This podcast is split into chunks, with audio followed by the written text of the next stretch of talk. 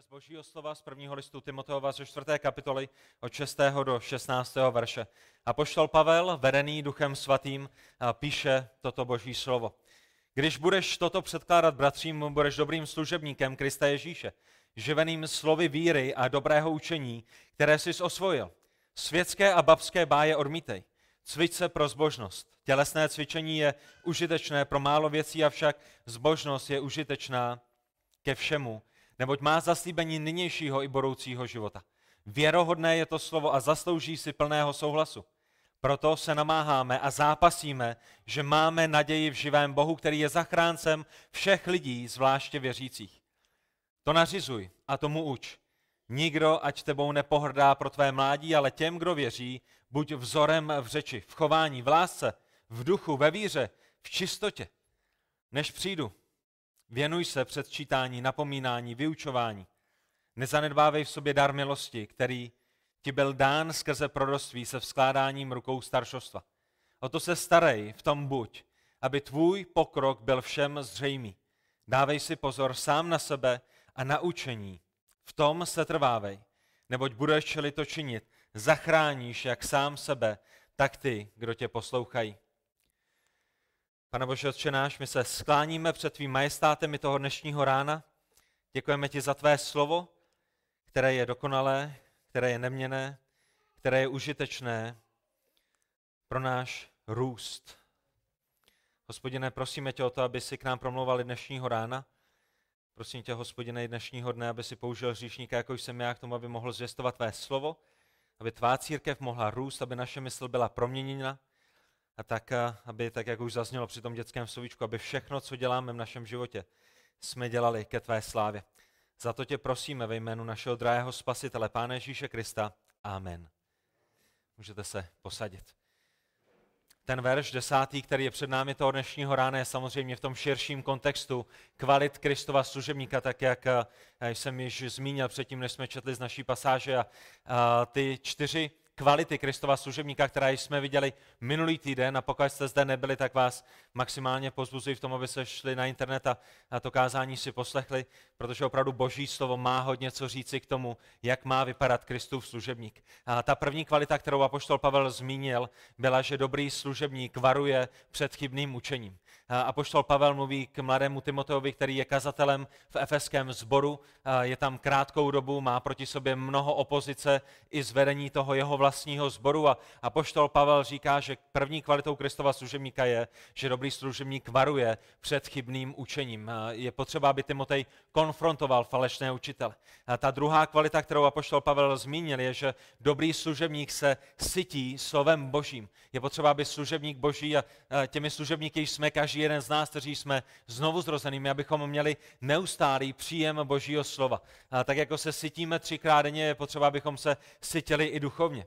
A za třetí apoštol Pavel řekl Timoteovi, že dobrý služebník odmítá báje. A v tom dnešním světě je spousta věcí, které soupeří o naši přízeň, které soutěží o naši pozornost. Že nejrůznější spiklenecké teorie, ať už se američané přistáhli na měsíci, anebo jestli je země placatá, jestli Kristus skutečně zemřel na kříži a, nejspou, nejrůznější věci, se kterými křesťané eh, přicházejí, protože je našli někde na internetu a, a najednou eh, jsou unášeni větrem, jsou unášeni a hnáni nejrůznějším závanem, já bych ani neřekl jakéhokoliv učení, ale jakékoliv nesmyslnosti, ale Pavel řekl Timoteovi, že má odmítat světské báje, které jsou dobré pouze pro staré ženy, jsou, jsou dobré pouze pro, uh, pro pro lidi, kteří nevědí o tom, co je skutečně zapsané v písmu. A za čtvrté, a to je, když jsme minulý týden skončili, Pavel řekl Timoteovi, že dobrý služebník Krista se cvičí ve zbožnosti. Necvičí se nutně tělesně, když tělesně cvičení může být dobré a ve zdravém těle zdravý duch, a nic proti tělesnému cvičení, ale pokud bychom si měli vybrat jako služebníci Krista, jestli máme pracovat na svém těle nebo naší zbožnosti, tak vždycky musíme zvolit zbožnost. Pokud můžeme mít obojí a můžeme jít běhat s tím, že posloucháme písmo, jestli můžeme jít eh, plavat s tím, že posloucháme kázání Božího slova, jestli můžeme sednout na kolo a dělat něco pro naše tělo, zatímco posloucháme nějakou dobrou audio křesťanskou knihu, tak schutí do toho, ale to tělesné cvičení nám nepomůže ve zbožnosti samo osobně. A Pavel říká Timoteovi, dobrý služebník se cvičí pro zbožnost. Je potřeba, abychom rostli ve zbožnosti. A ten poslední bod z toho minulého kázání, které jsme viděli eh, v osmém verši, je tím, na co Pavel odkazuje v tom devátém verši, který je dnes před námi, když říká, věrohodné je to slovo a zaslouží si plného souhlasu. A to, co je věrohodné a to, co si zaslouží plného souhlasu Timotej, je to, že eh, cvičení pro zbožnost má mít eh, to primární místo v našem životě. A všimněte si, že Pavel říká, věrohodné je to slovo a zaslouží si plného souhlasu. A Timotej, to, že se máš cvičit ve zbožnosti, eh, není pouze něčím, co máš odkývat, není to pouze něco, co máš slyšet a pak si jít svojí vlastní cestou, ale máš s ním souhlasit. A to slovo souhlasit vyjadřuje souhlas eh, s tím, že ho přijímáme. Vy víte, že můžete souhlasit ve svém životě s věcmi a, a vůbec je nepřijmout, že? Uh, měli byste vynést koš odpadkový. Ano, mami, souhlasím s tebou, měl bych vynést koš a za tři roky ten koš je tam pořád plný a nikdo ho nevynesl. Ale Pavel říká, že si to zaslouží plného souhlasu a to až do té míry, že to přijmeme a vezmeme to do našeho života. A tak bratři a sestry, vy, kteří jste zde byli minulou neděli, jak jste se zapotili minulý týden? Protože Pavel říká, věrohodné je to slovo, zaslouží si plného souhlasu, měli jsme to slovo přijmout a ta první otázka dnešního rána je, jak se nám z boží milosti a v boží síle podařilo reagovat na kázání z minulého týdne v tom týdnu, který je za námi.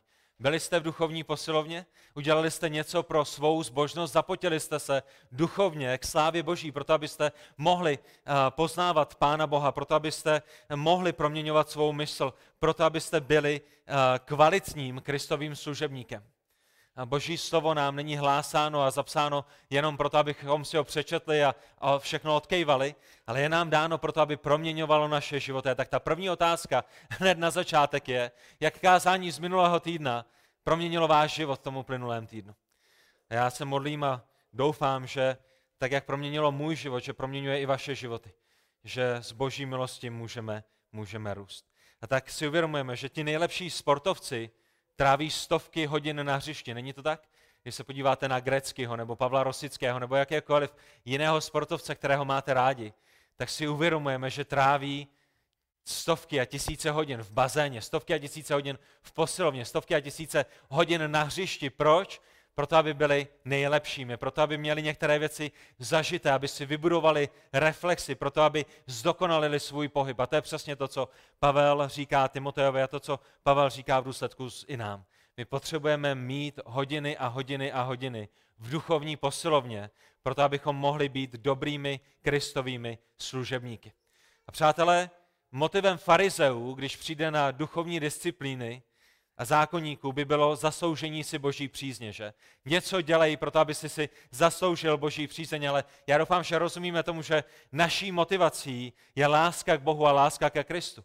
Tam, kde zákonníci chtějí skrze disciplinovanost oslavit sebe. O, podívej se na mě, kolik hodin jsem četl písmo. O, podívej se na mě, jak moc jsem evangelizoval. O, podívej se na mě, jak moc a košatě se modlím.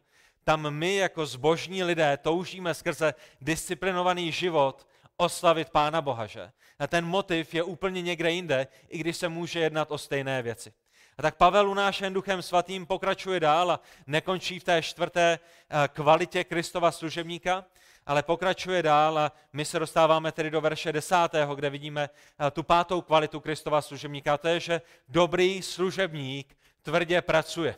Já se omlouvám těm, kteří máte v plánu jet na dovolenou příští týden. Tohle dokázání není šité na míru pro vás, ale tak, jak říkal bratr Andrej, naším životem je, že pracujeme pět dní v týdnu. A pátou kvalitou Kristova služebníka, kterou vidíme v našem textu, v desátém verši je, že dobrý služebník tvrdě pracuje. Pavel pokračuje a říká, proto se namáháme a zápasíme, že máme naději v živém Bohu, který je zachráncem všech lidí, zvláště věřících. A tak dobrý služebník je charakterizován tím, nejenom, že duchovně cvičí, nejenom, že chodí do té duchovní posilovny, ale také, že tvrdě pracuje na díle božím. A to slovo namáháme, které je zmíněno v tomto textu ve svém původním významu, znamená tvrdou práci až do, až do naprostého vyčerpání. A opět vy víte, že můžete pracovat na, na nejrůznějších úrovních, že?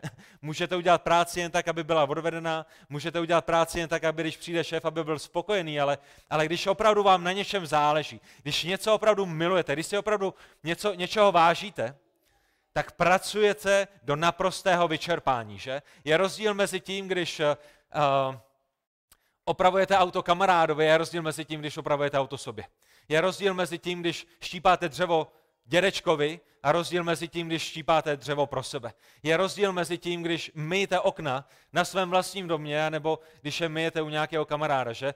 Pravděpodobně, protože když něco děláme pro sebe, děláme to z lásky pro sebe, tak to vždycky uděláme o trochu lépe, než když to děláme někomu jinému. Ale zde apoštol Pavel říká, že ta námaha, kterou my se namáháme a zápas, kterým zápasíme, musí být tvrdou prací až do naprostého vyčerpání.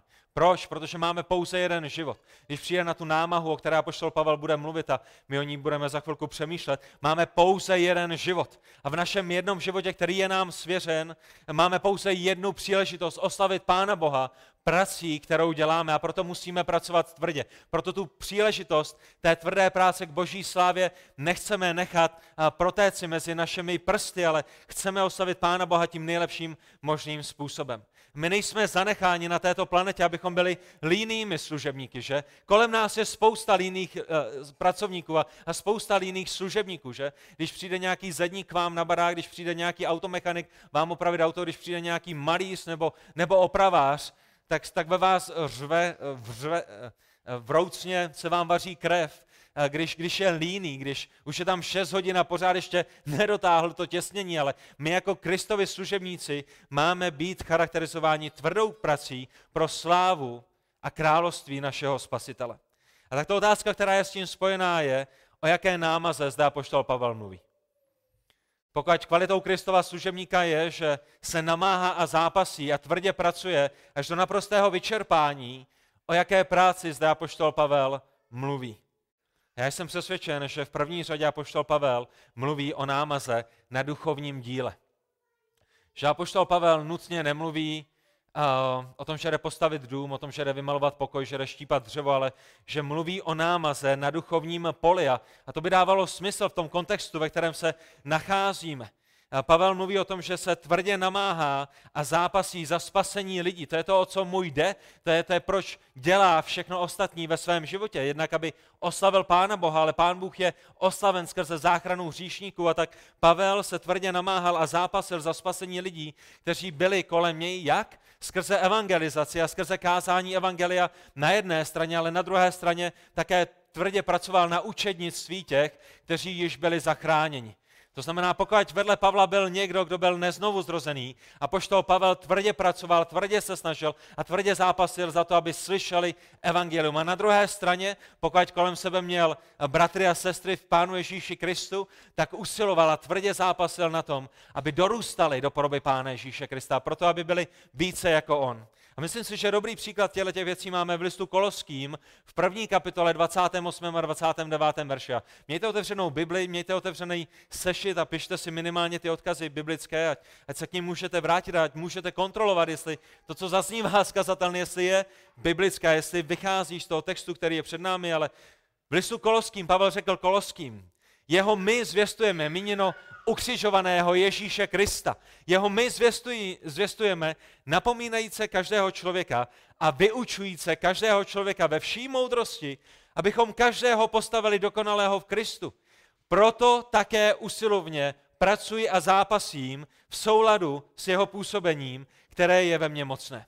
Proč apoštol Pavel tvrdě zápasí, proč apoštol Pavel tvrdě pracuje? Ze dvou důvodů, které jsou zmíněny v tomto textu a které, věřím, jsou i, i příchutí toho textu, který máme v prvním listu Timoteovi. To první, co apoštol Pavel říká, je, že zvěstuje, což je jasným odkazem na evangelizaci. Zvěstuju Krista, kdekoliv jsem, zápasím a tvrdě pracuji, proto aby Kristus byl znám lidem, kteří Krista neznají, proto aby mohli být usmířeni skrze Pána Ježíše Krista. To slovo zvěstuje odkazuje na apoštola Pavla na jeho evangelizaci, ale potom se podívejte, ve 28. verši Pavel také vyučuje každého člověka se vší moudrostí, aby každého postavil dokonalého v Kristu. Kdo může být postaven dokonalý v Kristu? ne ten, který Krista zná a který Kristu patří. A tak Pavel zvěstuje, evangelizuje a vyučuje, což nám odkazuje na učednictví, na to, aby byl každý člověk, s kterým on přijde do kontaktu, postaven dokonalým v Kristu. A tak to je ta námaha až do bodu vyčerpání. To je to, co je, eh, čím je nasáklý každý den apoštola Pavla, ať už dělá cokoliv.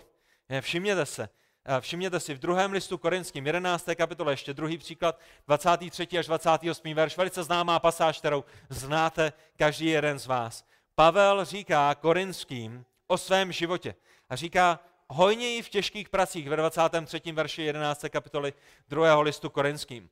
Hojněji v těžkých pracích, míněno já jsem byl v hojněji v těžkých pracích. Hojněji ve vězeních, nad míru v ranách, častokrát v ohrožení života.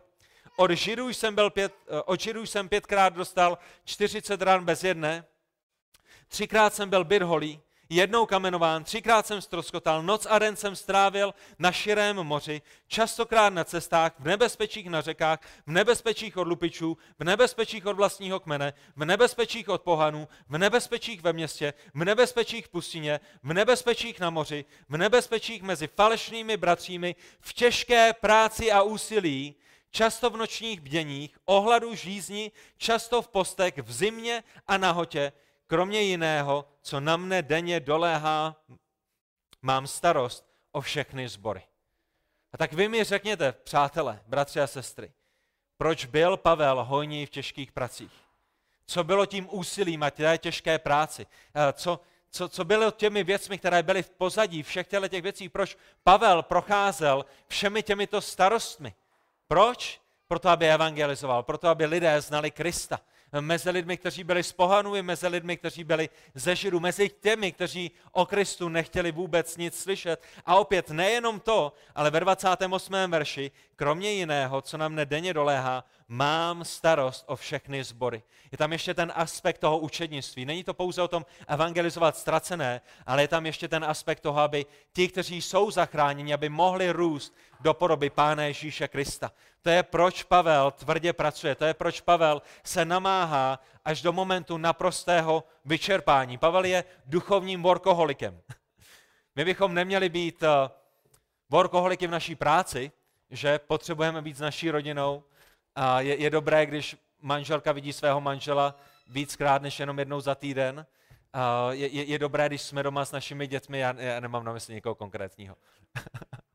Vy, co se smějete, nemám na mysli někoho konkrétního. Uh, ale, ale, ale, ale je dobré, abychom nebyli workoholiky, že? I, I v té tvrdé práci, kdyby přišlo na fyzickou práci, je potřeba, abychom nebyli workoholiky, ale v tom duchovním slova smyslu eh, k boží slávě ve všem, co děláme. Ať už jsme v práci, ať už jsme mezi nevěřícími, ať už jsme ve schromáždění, ať už jsme doma s naší ženou a s našimi dětmi, tam si myslím, že je naprosto v pořádku, abychom byli duchovními workoholiky. Proč? Protože buď budeme evangelizovat, anebo budeme učedníkovat. Ve všem, co děláme, ať už vychováváme děti, ať už jim říkáme, proč se smí dívat na tenhle film, nebo nesmí dívat na tenhle film, proč tahle hra je vhodná, tamhle ta hra je nevhodná, proč mohou jít sem a nemohou jít tam. Chceme učedníkovat a chceme je přibližovat ke Kristu. A tak to je ta námaha, o které apoštol Pavel mluví, to je kvalita Kristova služeníka, kterou očekává od Timoteje. A já bych řekl, to je kvalita Kristova služebníka, kterou Kristus očekává od každého jednoho z nás. Ne se vzdávat uprostřed těžkostí. My víme, že apoštol, pardon, že Timotej zápasil v tom zboru, pravděpodobně to chtěl vzdát, pravděpodobně chtěl utéci, pravděpodobně chtěl jít do jiného zboru, kde by mu bylo lépe a kde by to měl lehčí, ale Pavel ho vybízí, aby nebyl líným, aby nemyslel pouze na své vlastní zájmy, ale aby těžce pracoval na božím díle ve městě, ve skromáždění, do kterého ho hospodin položil. Na spasení znovu zrozených a růstů bratří a sester v Pánu Ježíši Kristu. A bratři a sestry, já bych řekl, že tato práce musí začínat ve vašem vlastním sboru. Já jsem ohromně vděčný za všechny z vás, kteří jste zde, kteří sloužíte v Černé hoře. Chvála Pánu Bohu za to.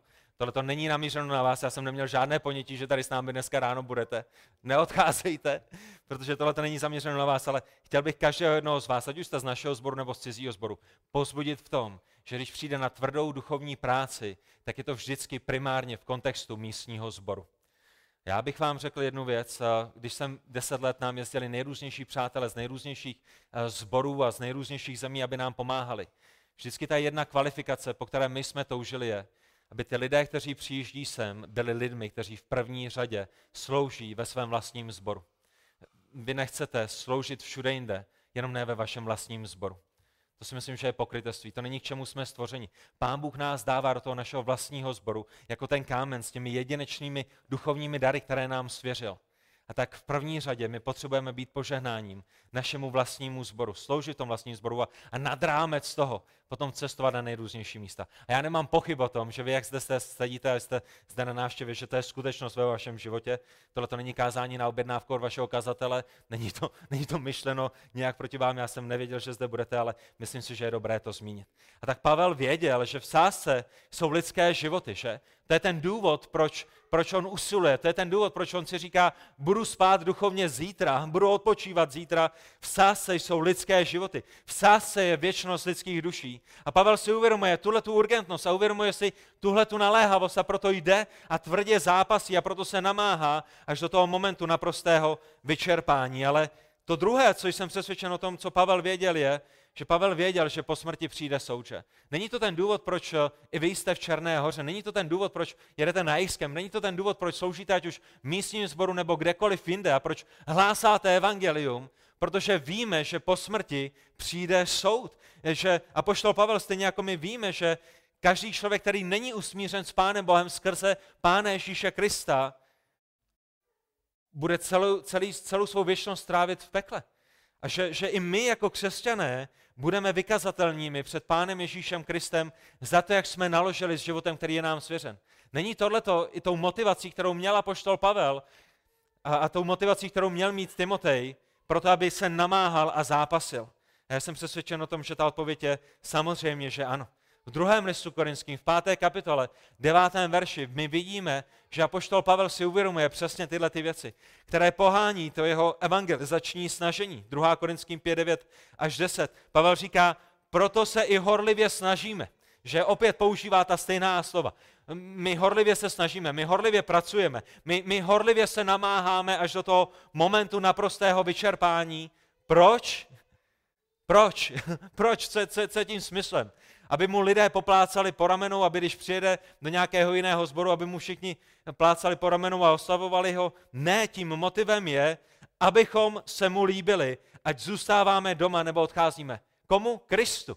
Všechno, co děláte, čiňte k boží slávě. A poštol Pavel chtěl všechno ve svém životě činit k boží slávě a proto se horlivě snažil, aby se Kristu zalíbil neboť my všichni se musíme objevit před soudnou stolicí Kristovou, aby každý přijal odplatu za to, co vykonal v těle, ať už to bylo dobré nebo zlé. A poštol Pavel věděl, že jako znovu zrozený člověk bude stát jednoho dne před soudnou stolicí Boží a přijme odplatu za to, co dělal v těle. A přátelé, tady je ta dobrá zpráva dnešního rána. Ostatní falešná náboženství by řekli, že to, jakou odměnu dostanete, jestli dostanete spasení nebo věčné peklo, závisí na tom, jaké dobré skutky jste udělali. To není o čem zdá poštol Pavel mluví.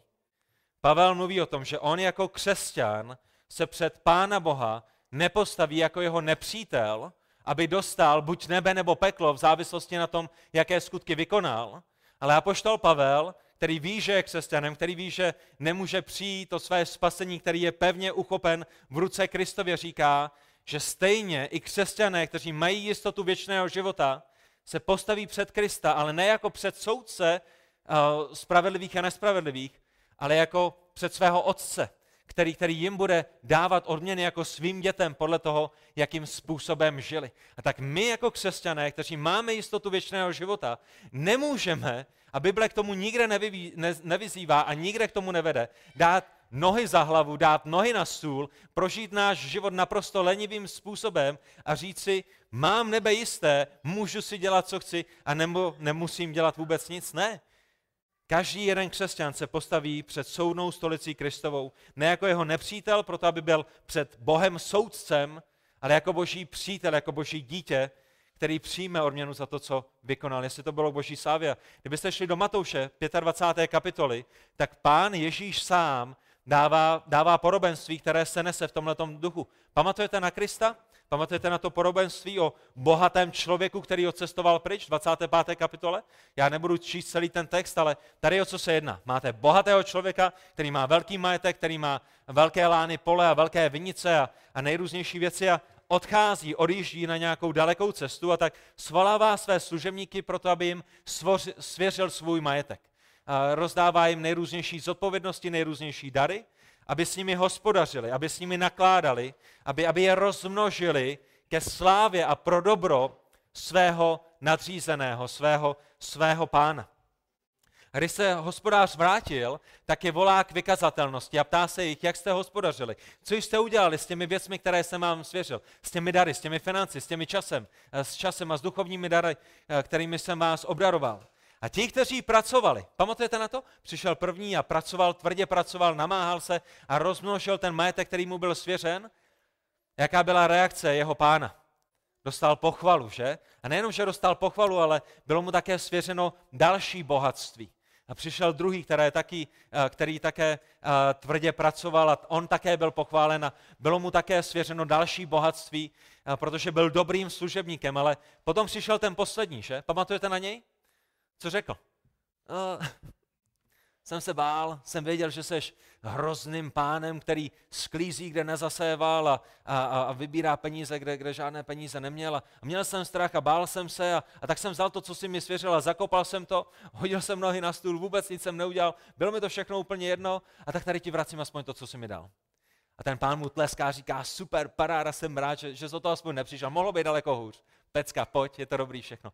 Ne, ten pán mu říká ve 26. verši, že je zlým a lenivým otrokem. Kdybyste se podívali do 30. verše, tak vidíte, že Ježíš ho nazývá neužitečným otrokem, pro kterého není žádná jiná destinace, než aby byl vyhozen do nejzaší temnoty, tam bude pláč a skřípení zubu. Tenhle ten poslední otrok, který přichází, já bych řekl, nebyl znovu zrozený.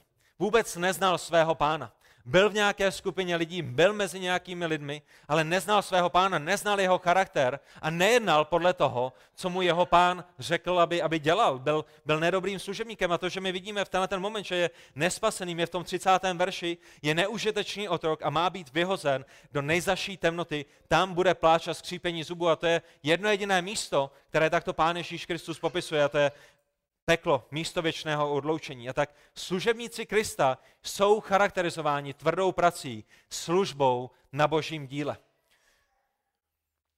Někteří z vás možná znáte kazatele Johna Pipera. On má takový velice zajímavý citát. A on řekl, jedno z nejlepších využití Facebooku. Máte Facebook?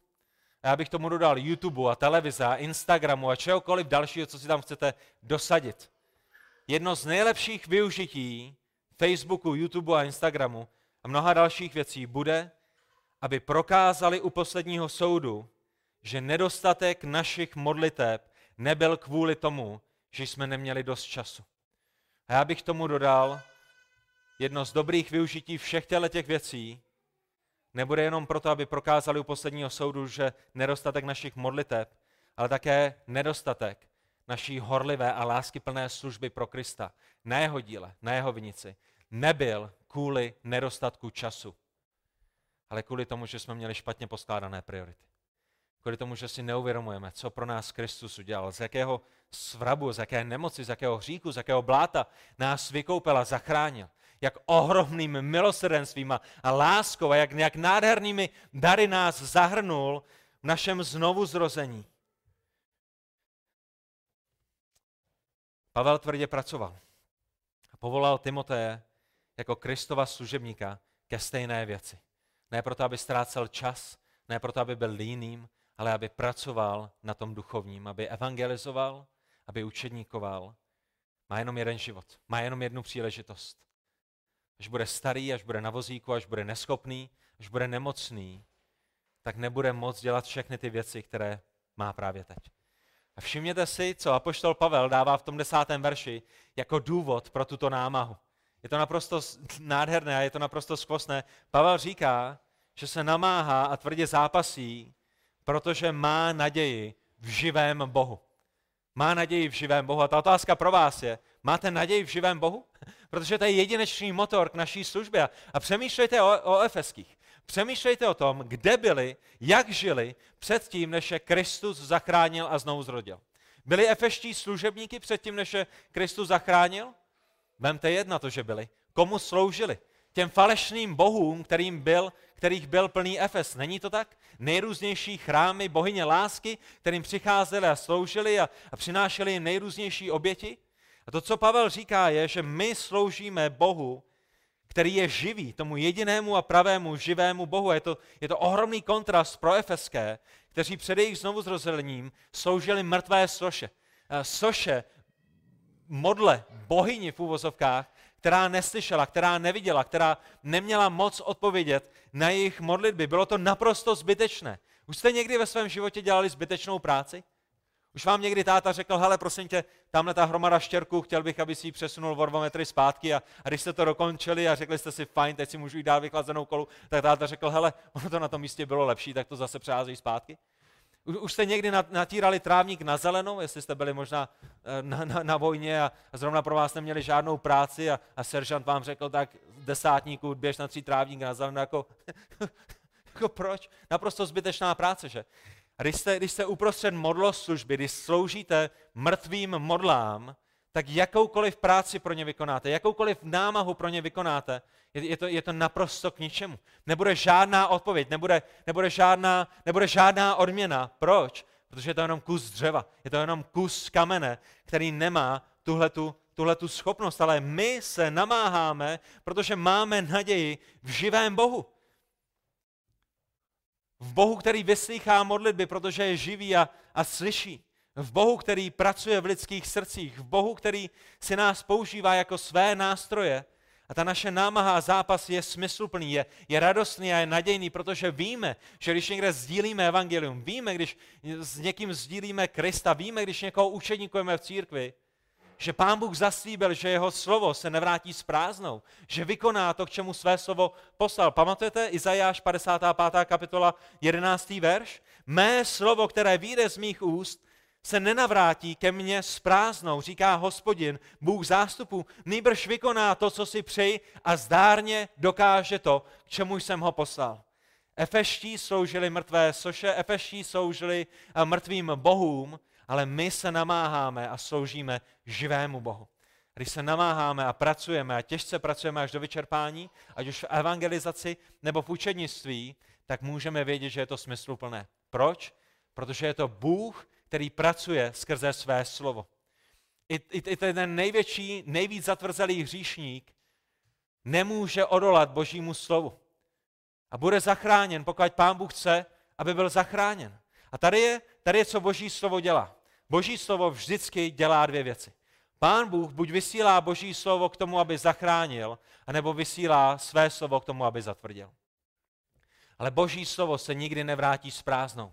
Vždycky vykoná to, k čemu ho Pán Bůh vyslal. Tam, kde Bůh vysílá své slovo pro to, aby zachránil, pro to, aby otevřel lidská srdce, pro to, aby lidé byli zregenerováni a zachráněni, tam budou zachráněni a zregenerováni. Tam, kde Pán Bůh vysílá své slovo, aby ještě více zatvrdil hříšníky, tam hříšníci budou vždycky zatvrzeni a je jedno, jak máte vtipného kazatele, je jedno, jaký film pustíte, je jedno, kolik vtipů v evangelizaci uděláte, je jedno, jak moc budete chtít manipulovat a jak moc se budete snažit lidským tělesným způsobem docílit toho, co může docílit duchovně pouze Pán Ježíš Kristus skrze své slovo.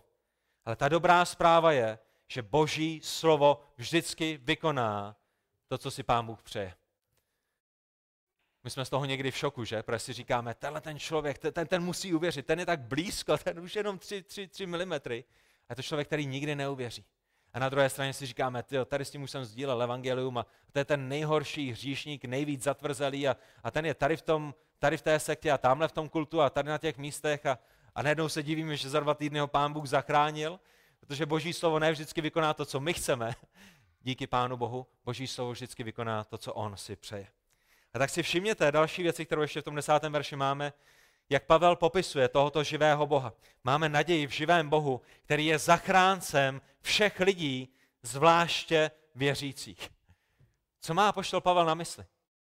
Co má poštol Pavel na mysli? Není to zvláštní? Bůh je zachráncem všech lidí? Zvláště věřících. Opravdu zde apoštol Pavel říká, že Bůh je univerzalista. Univerzalisté věří, že nebude žádné peklo, že boží láska trumfne, boží spravedlnost a že na konci v pekle neskončí vůbec nikdo. Eh, je to, co zde apoštol Pavel má na mysli, když říká, že náš živý Bůh je zachráncem všech lidí a zvláště věřících? To by bylo v rozporu se zbytkem písma. My víme, že Bůh, který je pravda, nám dává pravdivé slovo a jeho slovo si nikde neodporuje. A tak my musíme vykládat písmo tím způsobem, aby nikde neodporovalo jiné části písma. V Matoušovi v 25. kapitole 41. verši pán Ježíš řekl, potom řekne i těm polevici, jděte ode mne, prokletí do věčného ohně, který je připraven pro ďábla a jeho anděli. Pán Ježíš měl hodně co říct o pekle a pán Ježíš měl hodně co říct o tom, že bude spousta lidí, dokonce i těch, kteří mu říkají pane, pane a kteří dělají v jeho jménu nejrůznější skutky, kteří skončí ve věčném odloučení. A ve 46. verši si všimněte toho, že pán Ježíš pokračuje a říká, že jsou lidé, kteří půjdou do věčného trápení, ale spravedliví do věčného života. Myslím si, že tohle je velice dobrý verš pro to, když vám někdo říká, peklo nebude věčné. Pokud peklo nebude věčné, potom nebude věčné ani nebe, protože Pán Ježíš používá ta stejná slova k tomu, aby popsal věčný život a věčné peklo a dává nám je v jednom verši. Jedni jdou do věčného života s Bohem a druzí jdou do věčného odloučení od Pána Boha. Pokud nechcete mít věčné peklo, potom na druhé straně se nemůžete zbavit toho, co Pán Ježíš říká i v druhé části tohoto verše, když mluví o věčném životě. A tak to, co zde Pavel má na mysli, nemůže být, že pán Bůh je univerzalista, že jeho láska se přenese nad jeho spravedlnost a nad jeho svatost. Protože písmo jasně učí, že každý hříšník, který není usmířen skrze Krista s věčným Bohem, tak nemůže spatřit království nebeské. A mimochodem, přátelé, není to důvod, proč Pán Ježíš vyslal své učedníky, aby šli do celého světa a zvěstovali evangelium? Kdyby Pán Bůh na konci zachránil všechny, proč by Ježíš vysílal všechny křesťany, aby šli hlásat evangelium? Protože ta pravda písma je, že není spasení v nikom jiném, než Pánu Ježíši Kristu. Že spasení je skrze slyšení, nebo že víra přichází skrze slyšení. Skrze slyšení čeho? Skrze slyšení evangelia. To je, proč oni museli jít, to je, proč oni museli hlásat, to je, proč oni museli se tvrdě namáhat až do naprostého vyčerpání, proto aby všichni všude mohli slyšet o Kristu. A tak ta pravda je následující. Lidé, kteří neznají Krista, nebudou zachráněni. To je, proč my musíme hlásat Krista. Jejich rádoby dobrý život nestačí. Jejich rádoby dobré dodržování zákona je nezachrání. Lidé, kteří upřímně věří v jiných náboženstvích, nebudou zachráněni na základě toho, že věřili v nějakého Boha. A to je, proč musíme tvrdě pracovat. To je, proč tvrdě pracovat musel Timotej a to je, proč tvrdě pracoval apoštol Pavel.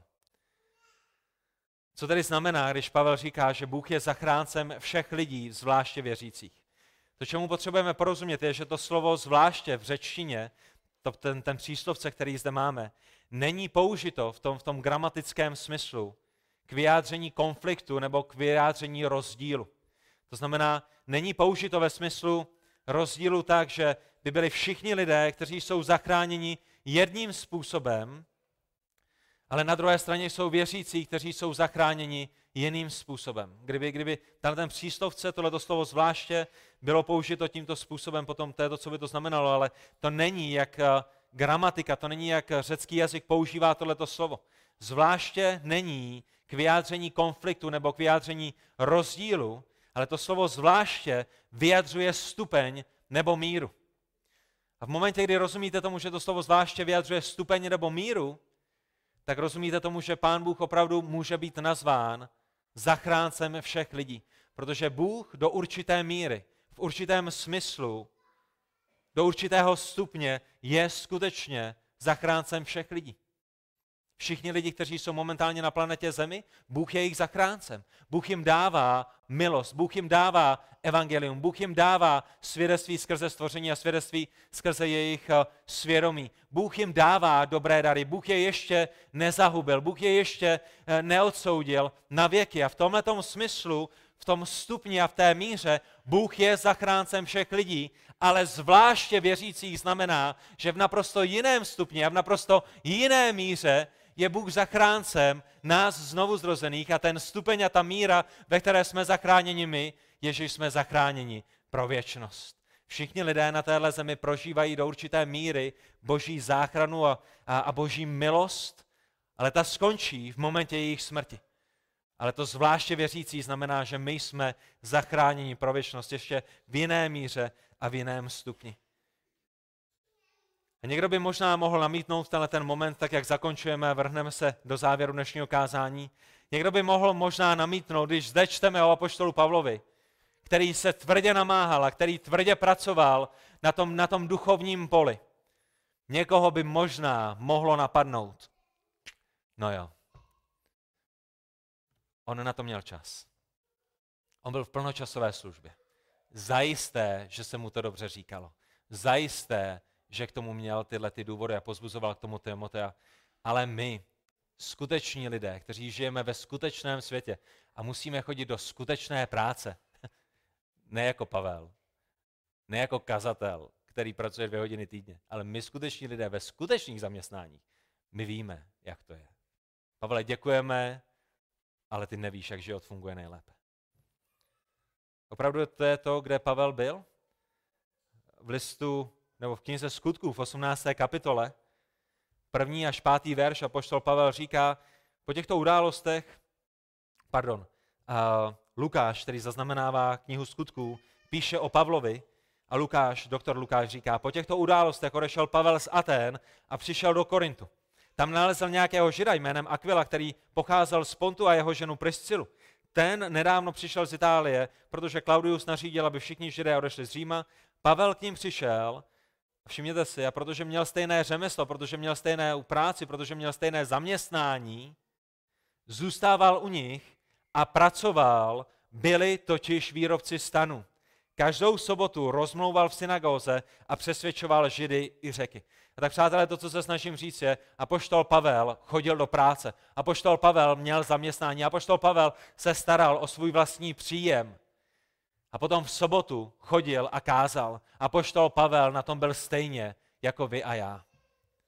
A potom, když čteme v pátém verši, když Sílas a Timoteus sestoupil z Makedonie, věnoval se Pavel zcela hlásání slova a rozsvědčoval židům, že Ježíš je Mesiáš, tak to byl ten moment, kdy apoštol Pavel už nemusel eh, mít tu, tu práci toho výrobce stanu, ale mohl se zcela věnovat práci, jiné práci, kázání slova. Chválo Pánu Bohu za to kazatelé nebo apoštolové, Timotej nebo kdokoliv jiný, ne, ne, nejsou lidmi, kteří jsou vytrženi z kontextu reálného života. Měli by být lidmi, kteří pracují, možná pracují jinak, možná nevyučují ve škole, možná nejsou zedníky, možná nejsou dřevorubci, ale, ale mají také práci. A, a Pavel skrze svou práci a nad rámec své práce a uprostřed své práce a mimo svou práci zvěstuje Krista a hlásá Krista. Tvrdě pracuje na božím díle. Ať už, ať už když vyrábí stany, nebo když nevyrábí stany. Ať už je na cestách, nebo když je v nějakém městě, ať už když je ve vězeních, nebo v synagogách, nebo na tržištích. Všude se tvrdě namáhá, aby Kristovo jméno bylo známo, že? Kdo z vás si dokážete představit apoštola Pavla, který jde a zvěstuje Krista jenom v sobotu? A když k němu přijde nějaký zákazník do té jeho malé firmy, kde vyrábí stany, tak s ním nezdílí Krista. Kdo, kdo, kdo, kdo, kdo byste si představil apoštola Pavla takhle?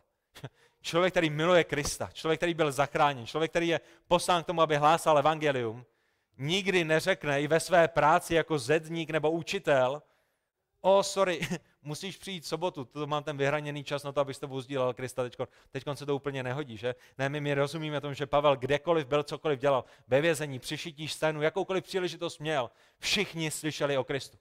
Pamatujete na ten moment, kdy byl připoután k římské stráži? jedinečná příležitost k evangelizaci, že? On neřekl té stráži přijít sobotu, abych ti mohl zvěstovat Krista.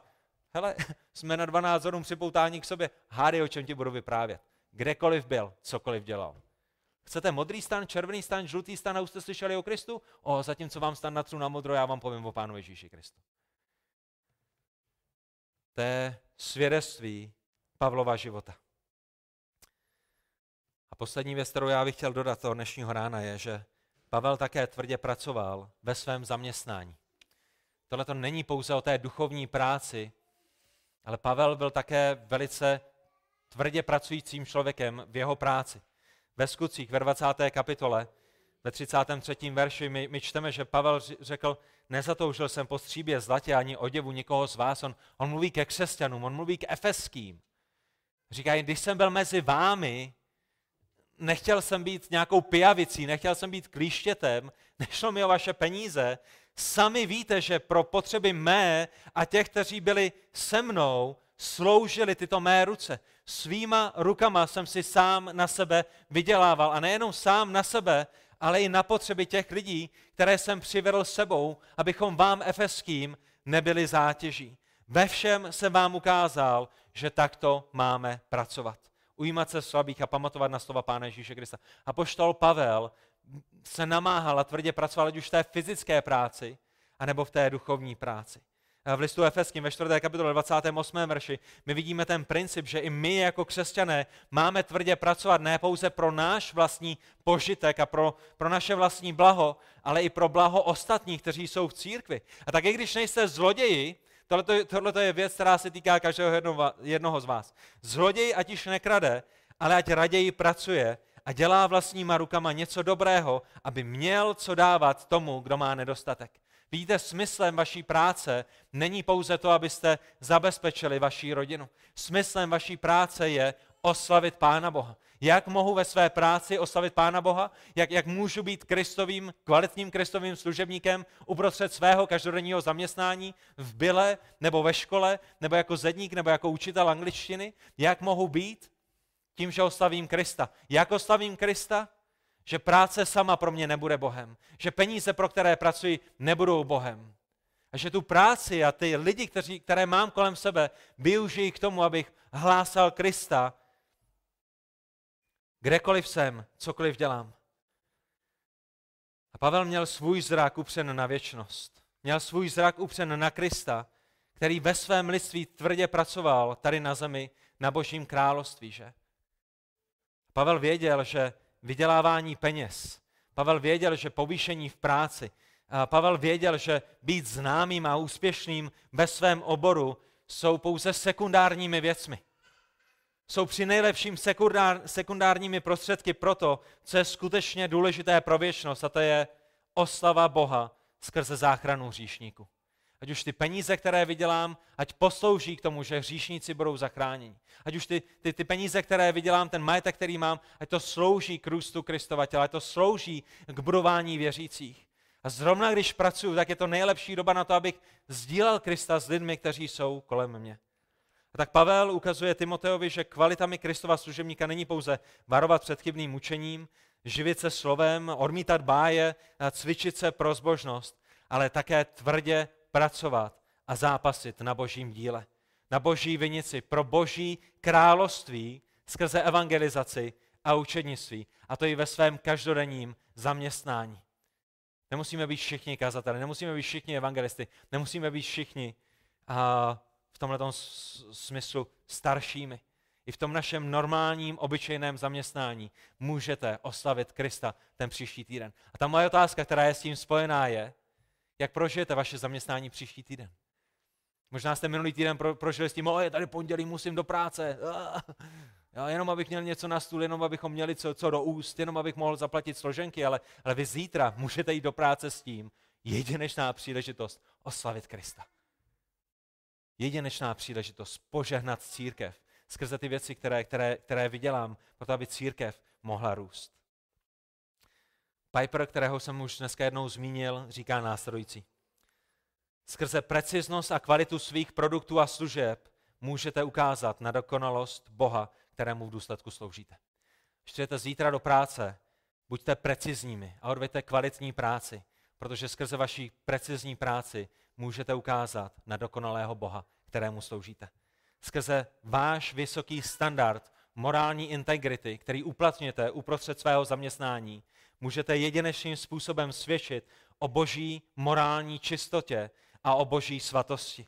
Skrze lásku, kterou lidem budete projevovat ve vašem zaměstnání. A někdo je to těžké, když máte plnou třídu, plnou třídu studentů, kteří jsou neposedové a kteří zlobí a kteří dělají nejrůznější věci. A, a někdo je to těžké, když máte zákazníka, který není spokojený s tím, že nenašel mlíko na té police, kde vždycky mlíko bylo.